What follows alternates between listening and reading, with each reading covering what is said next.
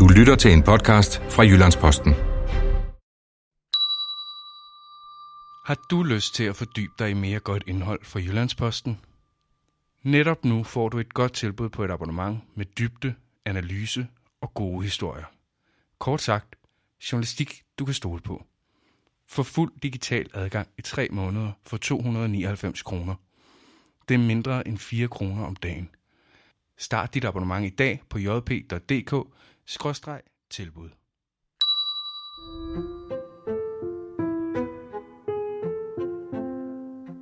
Velkommen til Jalving ser rødt, som er en podcast, hvor jeg sammen med en lang række gæster retter blikket mod den borgerlige idékrise. Hvor er borgerligheden på vej hen i disse år? Hvad betyder det egentlig at være borgerlig, og hvad vil vi? Spørgsmålene er mange. Lad os se, om vi kan besvare dem her sammen. Er svenskerne alligevel klogere end os, spurgte folketingsmanden Bertel Hårder forleden i Jyllandsposten med henvisning til den mere liberale håndtering af coronakrisen i vores nabos, naboland. Er forbudsværet forsvundet og blevet erstattet af forbuds Danmark? Mine to gæster i sidste uge, Dennis Nørmark og Lars Trier Mogensen, rejste samme spørgsmål. Har coronaen gjort os alle til socialkammerater, hundehoveder, hængerøv, skidesprætter og småbørnspædagoger, anført af vores corona-commander-in-chief, Mette Frederiksen? Hvor er de borgerlige henne? Er de blevet bange for Mette Frederiksen? Er de blevet bange for folkestemningen? Har de måske en plan, som kan føre ikke alene Danmark ud af coronakrisen, men også de borgerlige ud af deres idékrise?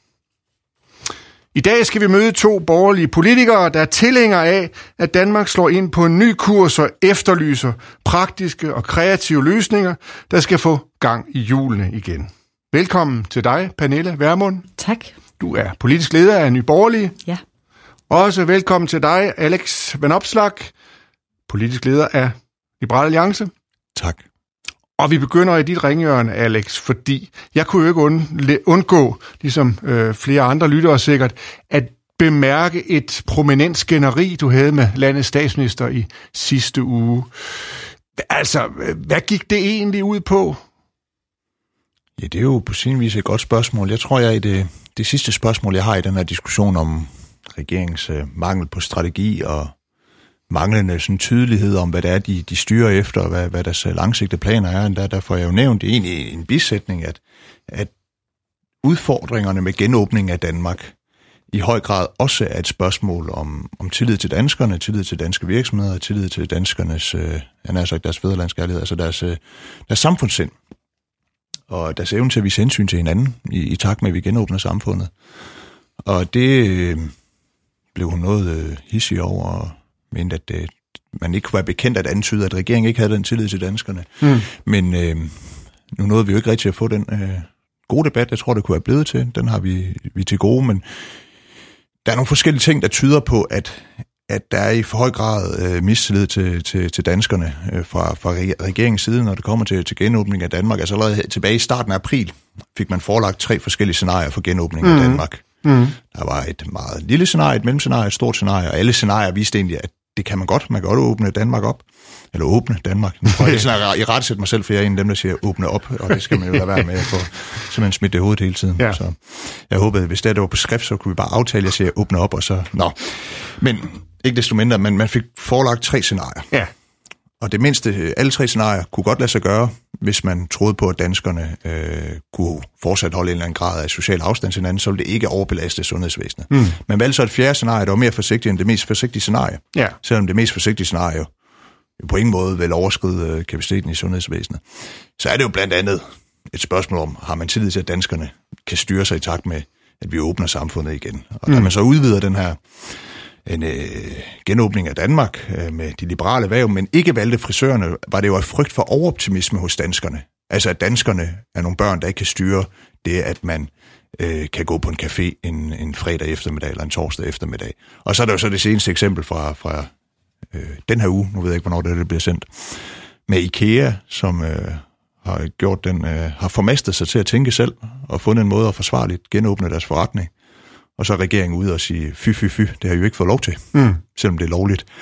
Og igen synes jeg, det bærer præg af en, en manglende tillid til, at, øh, at øh, virksomheder og danskerne i fællesskab har, har lyst til at, at genåbne samfundet på, på en ansvarlig måde. Så den kritik, øh, jeg havde en meget mild form af statsministeren og regeringen i forhold til manglende tillid til danskerne, den er jeg kun blevet øh, bestyrket i på det seneste. Mm. Men altså, hvad, hvad, hvad er det borgerlige svar? Er der en samlet borger, borgerlig opposition? Altså, er det sådan lidt øh, altså, skud fra hus til hus? Eller, eller hvordan ser du det borgerlige landskab efter coronaen? Nej, jeg tror jo ikke, det er sådan, at, at der er sådan en, øh, en, en stor, øh, samlet, et stort samlet borgerligt idékompleks, der kan beskrive coronahåndtering. Altså, jeg er ret øh, indlysende årsager. Jeg tror, at der er jeg fornemmer, at der på tværs af de blå partier er et ønske om en højere grad genåbning, end der er på den anden side af den politiske midte. Ja. At man har større blik for den balance, der er mellem overdødelighed, som det jo reelt set er. Det er jo ikke bare sundhed, det er jo overdødelighed, man, man er åbenbart må være bekymret for, siden man er så forsigtig. Øh, på den ene side, og så hensynet til erhvervslivet og vores evne til at socialisere med hinanden. Altså, for mm. det, det er jo i høj grad også en, en fællesskabskrise. Mm-hmm. Hvordan det? Øh, jamen, på den måde, at, at danskerne er afskåret i nogen grad fra at dyrke de fællesskaber, der, der er med til at give deres liv mening, hvad det er at besøge de mennesker, de elsker på et plejehjem, hvad det er at, at få det frirum og underrum, det er at komme til gudstjeneste en gang om ugen og, og finde noget, noget ro og noget dyrkende skønhed der eller det er øh, forenings- og idrætslivet. Der er en masse fællesskaber, også de fællesskaber, der er på arbejdspladsen og uddannelsesinstitutionerne, som vi er skåret fra. Øh, afskåret fra, hedder det selvfølgelig. Mm. Øh, og hvis man skal forvente af danskerne, at de fællesskabs navn ikke må dyrke øh, de, de forskellige fællesskaber, der er med til at give, give indhold og mening i deres liv, så tror jeg, at øh, det bliver meget svært at bevare fællesskabet i Danmark. Og, og der er løsningen jo, det er jo mere tillid til danskerne, men også nogle klare, tydelige, tydelige retningslinjer. Og, og, og det, det fornemmer jeg lidt, at der er en borgerlig enighed om, og så er der nogen, der måske råber det lidt højere end andre, fordi der også er noget Christiansborg fedtspilleri ind over det hele. Mm. Ja. Men nogen vil jo nok sige, altså den her krise er jo slem nok i sig selv, at det her tidspunkt, hvor man skal skændes internt, altså nu er der ligesom gået på en måde er vi allerede vendt lidt tilbage til normalen. Rød blok skændes med blå blok om genåbningen. Øh, er det her en tid til at skændes i? Det er helt bestemt tid til, at demokratiet fungerer igen, så vi kan kvalificere beslutningerne, der bliver truffet til gavn for, for, for Danmark. Og det har vi jo en fælles interesse i, og indtil videre alle aftalerne, lige fra de der hjælpepakker, som jeg næsten håber, vi kommer ind på, fordi det er en særskilt udfordring. Men lige fra hjælpepakker til udvidelse af genåbning og de fortsatte genåbningsforhandlinger, er jo landet bredt. Men at det, at vi, vi bruger de demokratiske processer til at kvalificere beslutninger, er jo kun en god ting. Og jeg synes også, det var, det var, det var okay, at der blev indgået den her borgfred, øh, hvor man ikke måtte kritisere nogle beslutninger, som, som regeringen øh, foretog sig. Jeg tror, den var lidt for lang, den borgfred. Men jeg kan huske, første gang jeg begyndte at pippe op mm. og, og kritisere stille spørgsmål med beslutninger, altså jeg fik det, det ene møgfald efter det andet. Ikke at man skal undre mig. Men, men folkestemning var på ingen måde til, at man som politiker... Øh, det var svært som politiker mm. at, at kritisere de ting, der foregik på Christiansborg. Mm. Mm. Og nu øh, råber de fleste, hvor er oppositionen henne, og hvorfor ikke længere frem i skolen? Ikke? Det, det er ikke nemt, og det er ikke fordi, altså, jeg prøver ikke at sige, at man skal have ondt af, af, af hverken øh, Pernille, mig eller nogen som helst andre på, på, på Christiansborg. Det er bare en konstatering af, at der var en, en, en voldsom folkestemning, hvor, mm. hvor jeg blev havlet ned, når jeg begyndte at stille spørgsmål til ting.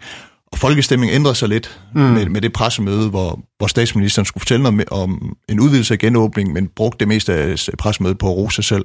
Der tror jeg, at der skete et eller andet med folkestemningen, hvor folk var sådan, okay, der er simpelthen brug for noget modspil her. Mm. Og øh, det har da været mit øh, befrielsens øjeblik, og måske også for andre borgerlige ja. politikere. Ja. Dennis Nørmark, som var med i programmet her sidste uge, han, han udtalte om den der periode, hvor, hvor, hvor folkestemningen var meget entydig, at aldrig havde han oplevet så mange virologer og epidemiologer i sit feed, altså på de sociale medier. Han var omgivet af eksperter alle steder, øh, og han var selv øh, skeptisk over for regeringens kurs på det tidspunkt. Man turde næsten ikke at, ytre sig lidt som, som det, du beskriver mm. her. Øh, Pernille Vermund, borgfreden er slut. Nu der er åbnet et nyt kapitel, kan man sige, i coronahistorien. Du har været ude at sige øh, for ganske nylig, at selvfølgelig skal man øh, altså forholde sig til den bruge sin sunde fornuft, men man skal ikke underkaste sig coronaen, eller hvem er statsministeren. Det, det, det var, ikke, var mig ikke helt klart. Hvem er det, danskerne underkaster sig for meget i øjeblikket? Jamen det er jo, øh, hvad skal man sige, et politisk, jeg skulle til at kalde det, regime, som er meget venstreorienteret. Jeg tror, at det, der adskiller de borgerlige partier fra de venstreorienterede partier, sådan overordnet set, det er jo vores tillid til danskerne. det er forståelsen af, at vores værdifællesskab bygger på frihed og ansvar. At den måde, vi er på som folk, når vi er kreative, innovative, virkeløsne, når vi passer på hinanden øh, som folk i civilsamfundet, så er det ikke noget, der er skabt oppefra. Det er ikke noget, der er kommet en eller anden statsmagt, der har sagt, nu skal I være sådan. Det er noget, der er groet frem gennem generationer. Det er sådan, vi har udviklet os som folk. Så når man har en krise som denne her, hvor man i virkeligheden styrer mod en ulykke, som det jo er, når pandemien rammer Danmark, så er det helt naturligt, at vi står sammen og træder hårdt på bremsen og hiver i rettet og siger, det her, det skal vi vige udenom. Når bilen så holder stille, og man skal i gang igen, så kan man vælge to veje. Enten den borgerlige, hvor man har tillid til borgerne, hvor man tror på, at vi vokser som folk af at have frihed og ansvar, og at vi faktisk ikke bare vokser som folk, men at vi også ville, hvad skal man sige, gå til grunde som folk, hvis vi blev tvunget til at underkaste os. Eller den venstreorienterede, hvor man siger, at det er staten, der skal styre borgerne, det er staten, der skal diktere udviklingen i samfundet, og borgerne kan kun, hvis de får øh, politiske øh, direktiver ned oppefra. Mm-hmm. Og, og jeg tror, det er det, der sker nu. Altså, når borgfreden er slut, så er det jo ikke fordi, vi ikke alle sammen har respekt for, hvad corona gør ved et samfund. Det kan vi se med åbne øjne ude i verden. Øh, der er ikke nogen af os, der ønsker at havne i en situation som Italien eller Spanien eller andre. Men der har vi jo ligesom øh, den, hvad skal man sige, den beslutning har vi truffet. Smitterisikoen er slået voldsomt ned. Nu er vi i et stadie, hvor vi skal genåbne Danmark, og hvor danskerne har forstået, at en forudsætning for, at man ikke bliver smittet med det her, det er, at man tager nogle forholdsregler, som man ikke behøver at tage før. Mm. Og, øh, og der er det rigtigt, som Alex siger, der kan man jo se på danskerne med tillid, eller også så kan man sige, vi har ikke noget problem med at kontrollere danskerne, for vi tror ikke på, at danskerne er gode nok, er kloge nok selv til at styre deres liv. Og det er sådan, man tænker typisk generelt øh, borgerligt i forhold til venstreorienteret, og det gør man selvfølgelig også i en situation som denne her. Så det er jo der, spliden opstår.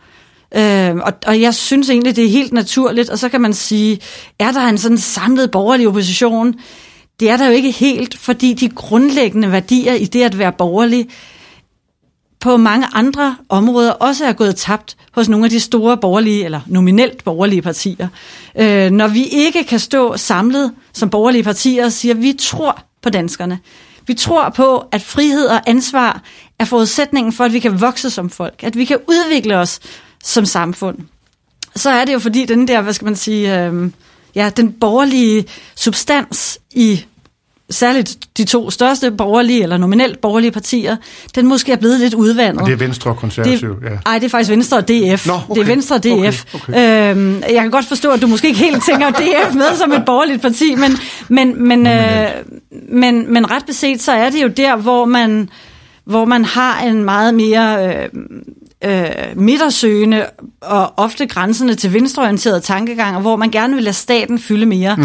hvor man synes, det er helt okay, at det er politikere, der træffer valg på øh, vegne af borgerne, i stedet for at sige, men danskerne skal have lov til at bestemme meget mere selv, og politikerne skal blande sig udenom i videst mulig omstræk, eller udstrækning. Ja, fordi da coronaen ramte os, eller skal man sige, øh, rygtet om dens ødelæggende virkning ramte os, der var der jo altså borgfred, og der sluttede man op om den stærke stat. Lars Trier Mogensen, som også var med i sidste uge, han sagde, at coronakrisen havde i hvert fald i de første uger vist, at nu fik de borgerlige endelig, hvad de hemmeligt drømte om i Mette Frederiksen, en stærk leder.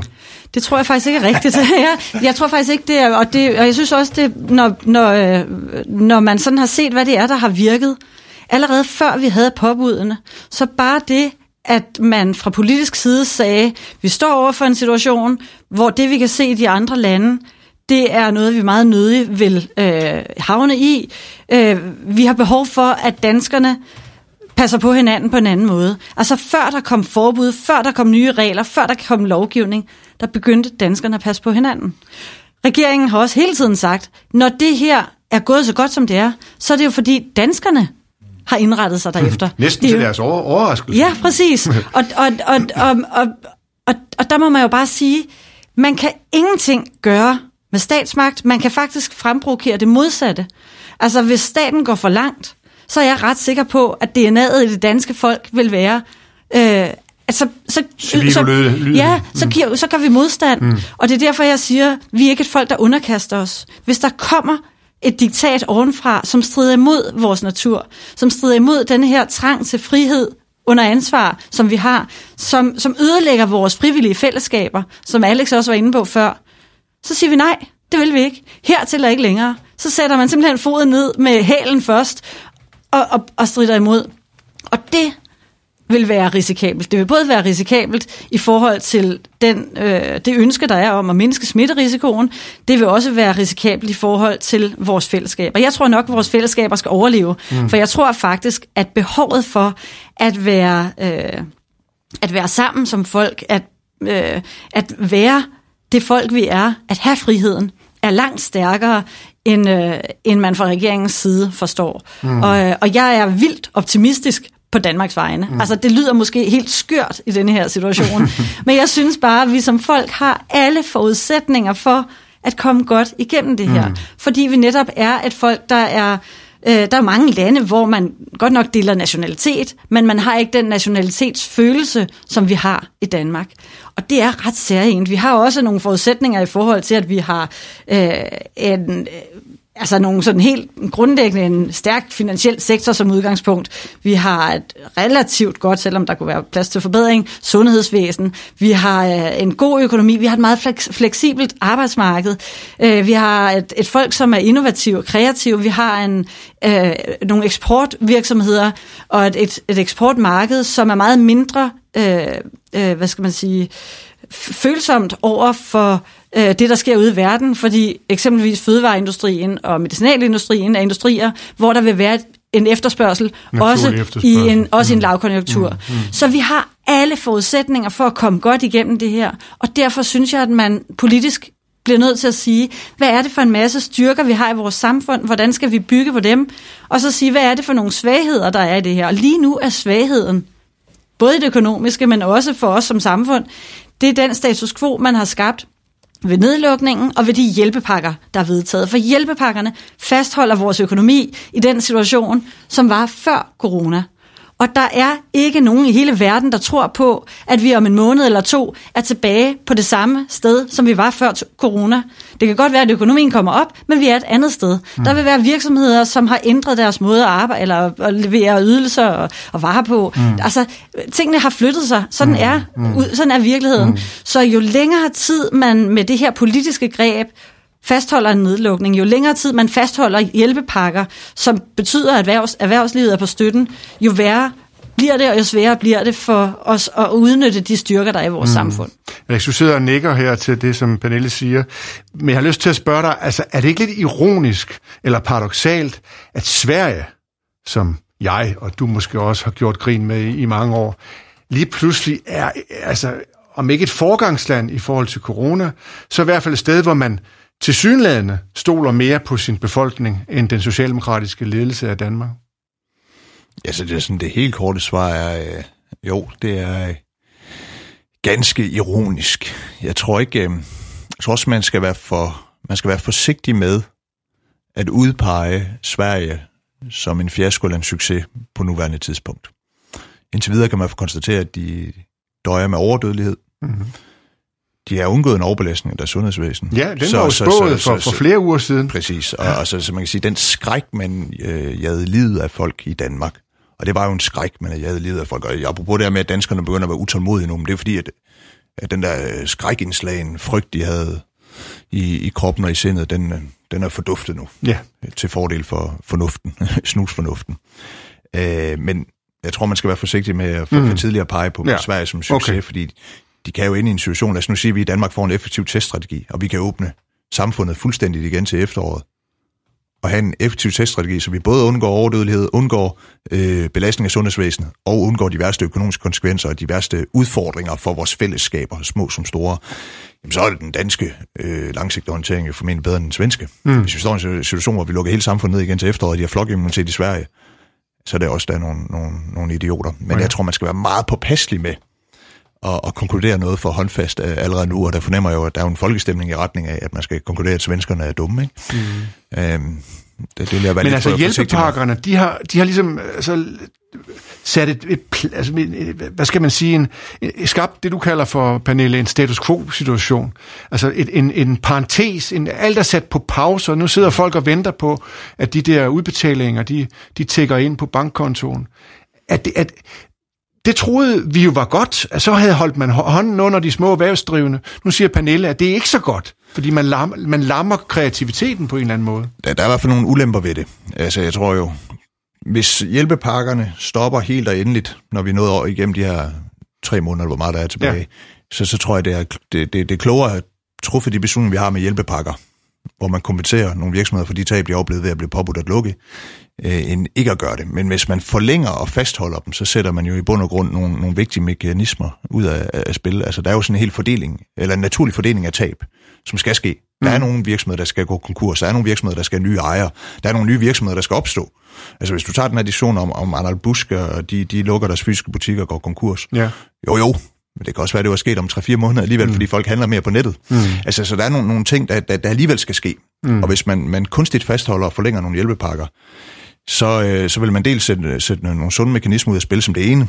Det andet er, at så åbner man en ladeport for diverse modkrav. Altså, så skal virksomheden have aktieandel i de virksomheder, der, der, der, der bliver hjulpet særlig meget, og der må ikke blive udbetalt udbytte, og jeg skal komme efter dig. Altså, det bliver den perfekte, det, vi skaber den perfekte bagdør, som man kan indføre socialisme med.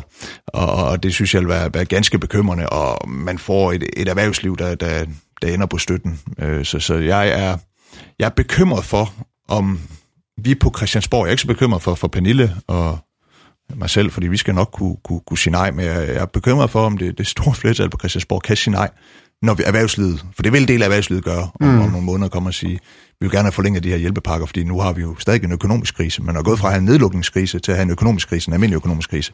Og der, der, der, der bliver det svært. Særligt du for de siger, det partier, er, der har et stort ansvar. At der er simpelthen virksomheder, der kan spekulere i at kalde det her for en coronakrise. Altså beslutninger og økonomiske øh, hvad hedder det, beslut, Det jeg sige, det er økonomisk adfærd, som, ja. som, som havde været ufordelagtige alligevel. Mm. Altså, ja, altså det- når vi det- overgår til en almindelig økonomisk krise, vil jeg Ja. folk jo sige, at det, det, vi har stadig brug for, for hjælpepakkerne. Mm. Men man kan jo også mærke det nu, at når vi begynder at snakke om at genåbne restauranterne med, med bestemte restriktioner, så, siger, jamen, så skal vi stadig have hjælpepakker, fordi vi får ikke lige så mange kunder, som vi plejer. Mm. Og, og det er jo der, de, dilemmaerne melder sig ind, og, og det kræver et, et meget svært mandsmod blandt de partier, som er de store beslutningstagende partier. Det er jo altid nemmere at være et lille parti, som, som, som, som vi er, øh, Nye Borgerlige og LA, fordi der er det nemmere at bare sige nej, mm. øh, trods alt. Men, men, men det, det bliver svært at skulle sige nej, sige nej. Nogle af jer skal gå konkurs nu. Men det er det sunde øh, at gøre, når vi går fra en nedlukningskrise til en almindelig økonomisk krise. Mm. Og, og der er jeg øh, bekymret. Mm. Øh, Pernille, det her med Sverige, altså, øh, den skal du også have og, og tykke på, fordi nu har vi kaldt dem alt muligt grimt. Og så alligevel overrasker de os ved øh, ikke at, at, at løfte en finger og, og, og, og til synligheden stole på befo- befolkningen, som jo også har vist øh, øh, rettidig omhu og har trukket sig tilbage fra noget af det sociale liv og holder afstand helt af sig selv, uden at, at politikerne egentlig beordrer dem til det. Har, har Sverige, tilfældet Sverige også overrasket dig, ligesom det har overrasket mig? Jeg er faktisk ikke så overrasket over, at, øh, at Sverige håndterer det, som de gør. Øh, for mig at se har Sverige altid været sådan lidt mere teknokratiske, end man er i Danmark. Og det betyder, at hvis deres sundhedsmyndigheder siger noget, så er det meget let politisk at gå af samme vej. Det, der skete i Danmark, det var jo, at sundhedsmyndighederne øh, sagde noget, og så lagde politikerne 10-15 procent oveni for at være på den sikre side. Øh, og det har man også gjort mange andre steder i verden. Jeg er ret enig med Alex i, man kan ikke dømme nu, hvilken strategi, der har været den bedste. Det er alt for tidligt i processen. Men det, man kan se, det er, at der er en markant overdødelighed i Sverige. Øh, og selvom der ikke har været et, et pres på sundhedsvæsenet, som man havde frygtet, øh, eller som er så stort, som man havde frygtet, så kan vi jo læse, at der er ældre, som ikke kommer ind på sygehusene, som får lov til at ligge og dø på plejehjemmene, fordi de skal dø alligevel. Man kan godt være lidt kynisk og sige, eller nogen kan være kynisk og sige, nå jamen, de skal jo dø alligevel på et eller andet tidspunkt. Det er bare, altså, Spørgsmål om tidspunkt. Ja, ja. Timing. Ikke? Jeg synes bare, at man som... Eller jeg har det i hvert fald sådan. at hvert et menneskeliv er en skæbne. Jeg har selv en mor på plejehjem. Hun er gudskelov, øh, ud over det, som gør, at hun ikke kan være hjemme, øh, har hun et, et, et godt helbred. Og derfor er jeg ikke sådan vildt bekymret for hende. Men jeg kan jo se, at der sidder andre ældre mennesker, som til trods for, at de er på plejehjem, jo har gode liv. Og som, som har pårørende, der er glade for dem, som har børnebørn, som nyder at komme og besøge dem. Og skulle man så politisk sige, dit liv er ikke værd at redde, pyt. Nej, det skal man ikke politisk. Der kan være en lægefaglig vurdering, hvis det menneskeliv, altså hvis man står over for et menneskeliv, og man siger, prisen for både i det, der er restliv tilbage, altså det, det, du har tilbage at leve, er så ringe et liv, at vi ikke, at vi bliver nødt til at stoppe her. Det er, det er en lægefaglig vurdering, mm. men det skal ikke være en politisk vurdering. Og man, man, altså, jeg er glad for, at vi ikke i Danmark har haft en strategi, hvor vi har sagt, at vi regner med, at x antal mennesker dør for meget. Eller, jeg er glad for, at det i hvert fald ikke har været udgangspunktet. Hvad der så kan ske på den anden side af det her, for det skal man jo også være bevidst om, når man lukker ikke bare en del af samfundet ned, men også en del af sundhedsvæsenet ned, så kan det jo have nogle andre sundhedsmæssige konsekvenser. Og det kan jo koste menneskeliv andre steder. Hvis vi tager konkret i forhold til de menneskeliv og de menneskeskæbner, der kan være forbundet med, at man har lukket virksomheder ned, at virksomheder går konkurs, at folk mister deres arbejde, så ved vi efter finanskrisen i 8, den stigende arbejdsløshed, at de, øh, hvad skal man sige, menneskelige skæbner, som var forbundet med den nedtur, at det faktisk også satte sig i sundheden, og at der var mennesker, der tog deres egen liv, eller endte i en, øh, hvad skal man sige, menneskelig rute, som de ikke kunne komme ud af. Det synes jeg, man skylder at have med i ligningen. Det andet, man skylder at have med i ligningen, det er de øh, behandlinger og operationer, man har udskudt i sundhedsvæsenet, fordi man har sagt, at de er ikke livstruende. Nej, det er meget muligt, men det kan få livs livsvarige konsekvenser for et menneske, hvis ikke man bliver behandlet i tide. Og det kan faktisk også være livstruende. Mm-hmm. Og vi aner ikke, og det er derfor, jeg synes, det er for tidligt at vurdere, hvad der er det rigtige at gøre. Vi aner ikke, om de skæbner på begge sider, altså konsekvenserne af, øh, af arbejdsløshed og, og konkurs og hvad der ellers er, øh, og konsekvenserne af nedlukningen i sundhedsvæsenet, den tid det har varet, om de skæbner øh, bliver flere eller færre end overdødeligheden i de lande, som har valgt en anden strategi. Mm. Mm. Det må tiden vise. Mm. Alex, du var lidt inde på det der med, at nu bliver I borgerlige kritiseret for ikke at være langt nok fremme i skoen og så videre. Øhm, og jeg forstår på jer, en, jeg mærker en vis skuffelse over for Venstre, og du, Pernille nævner selv Dansk Folkeparti. Altså, hvorfor har det været så svært at skabe et mere offensivt borgerligt modspil til, til, til regeringen? Noget af det drejer sig om, om det vi var inde på i starten, altså borgfreden mm. og øh, at øh, du, du, øh, hvad, hvad, jeg tror, du sagde, at Dennis Nørmark mente, at der er rigtig mange sådan, epidemiologer, vi, øh, ja. biologer i, øh, i hans øh, Facebook-feed, og jeg vil sige, mit Facebook-feed har været fyldt af coronapoliti, altså folk, der siger, fy fy, man må ikke kritisere regeringen. Øh, så, så det har også spillet ind øh, som det ene, eller det andet, for den sags skyld. Øh, og så tror jeg, og det, det er sådan en, jeg, har ikke behov for at, at sidde og pege fingre af venstre nødvendigvis, Nej, men, men Venstre men, er jo men, det største parti. Men, det er jo men, dem, der tegner oppositionen. Præcis. Og, og når, når Venstre er usynlig, jamen så skriver man lederen om, at oppositionen er usynlig. Også selvom, at, at der måske er nogle, nogle små øh, kvæk rundt omkring andre steder. Mm. Og, og jeg vil skyde på Venstre har haft nogle, nogle forskellige strategiske hensyn, hvor man tænker, at det er bedre at fokusere på proces og mene så lidt som muligt på substans, og så vente lidt, være i venteposition, og så når regeringen begår en fejl, så slår vi til. Mm. Og det er jo sådan noget christi, øh, klassisk øh, Christiansborg-logik, og det tror jeg er en delforklaring, og det er en meget, meget sådan, øh, kedelig, ikke særlig spændende delforklaring, men, men ikke desto mindre tror jeg, at... Altså nu er Venstre reelle, med i programmet det, her, så vi præcis. kan roligt bagtale dem, ikke? Ja, ja præcis. Ja. Ja, jeg vil næsten have det om, men ikke? At, at de sad der, så kunne sige, hallo, ja. kammerat. Ja. Nej, så, så, så det, det, det tror jeg spiller meget ind, og så, så har vi jo også været grebet lidt af altså, den der indledende frygt og borgfred og hvad ved jeg, ikke? Altså, at, at man har virkelig skulle træde varsomt, også fordi man træder på, på ubekendt jord, og man ved ikke, hvad der sker, og hvis, øh, det er da også en overvejelse, jeg havde, da, da jeg begyndte at pippe op som en af de første, om nu skal vi jo åbne mm. noget mere mm. af samfundet, lad nu øh, frisørerne klippe noget hår, eller caféerne mm. servere noget kaffe og frem mm. og tilbage. Jeg tænkte, jeg kommer virkelig til at se dum ud, hvis, jeg, hvis smitten er gået amok om 14 dage. Og det mm. ved jeg ret beset ikke. Hvorimod, øh, altså, jeg har sådan, øh, ved jeg, at øh, skattelædelser er med til at skabe vækst og give folk flere penge mellem hænderne. Ja, jeg løber vand nedad. Ja, altså, mm. det, mm. Der, der, der er man jo ja. på mere bekendt terræn, så, ja. så det, det har helt sikkert øh, også spillet en, en, en rolle. Ja. Og øh, ja, så kan man jo bare på alle mulige andre årsager, men jeg tror, det er de mest væsentlige. Ja. Men altså noget af det, som for pokker et demokrati kan, det er vel at prøve at lære sine fejl. Det kan godt være, at vi begår mange fejl, og demokratiet arbejder langsomt, men i langsomheden ligger der jo også en styrke, at vi kan kvalificere de, de, øh, de, de, de, de nye, den nye kurs, der skal, der skal lægges efter øh, coronakrisen. Altså, din egen, øh, din egen kollega Henrik Dahl har jo været ude og sige, at vores beredskab er simpelthen det er simpelthen, det, det, det kan vi sige, det, det, det er sikkert nok at sige, at beredskabet har simpelthen været for dårligt. Vi har haft for få sengepladser, vi har haft for få iltmaskiner, det har, og det gælder i hele Europa. På en måde er hele sundhedsvæsenet blevet afrustet. Mm. Øh, det har jeg også selv skrevet i en blog, for jeg synes, det var en god metafor til, til tiden efter, efter, altså efter den kolde krig, at vi, vores forsvar, altså militære forsvar er væk, og det er vores hospitaler egentlig også. Vi kan klare den, når alt er normalt, men lige så snart der kommer øh, en x-faktor, som, som coronaen jo er, så, så, så skal alt indrettes efter, hvor mange iltmaskiner, iltapparater vi har. Det er jo ret vildt, ikke? Altså, det var noget, der undrede mig allermest i starten. Jeg kan godt se altså, resonemanget i, selvfølgelig, hvis hele systemet ligger ned, så vi får alvor på, på spanden. Men antallet af iltmaskiner styrer hele økonomien. Det er jo helt vildt. Ja, men, men, men det er jo, altså, jeg er, jeg er fuldstændig enig med Henrik Dahl i det her. Det, man bare må sige, det er, vi er jo ikke det eneste land, der står i den situation. Der er ingen lande, som har været rustet til det her. Havde vi nu været det eneste land, der ikke var rustet til det, så kunne man sige, hold kæft, hvor har vi været snotåndssvage, for at ja. sige det som det er. Ja.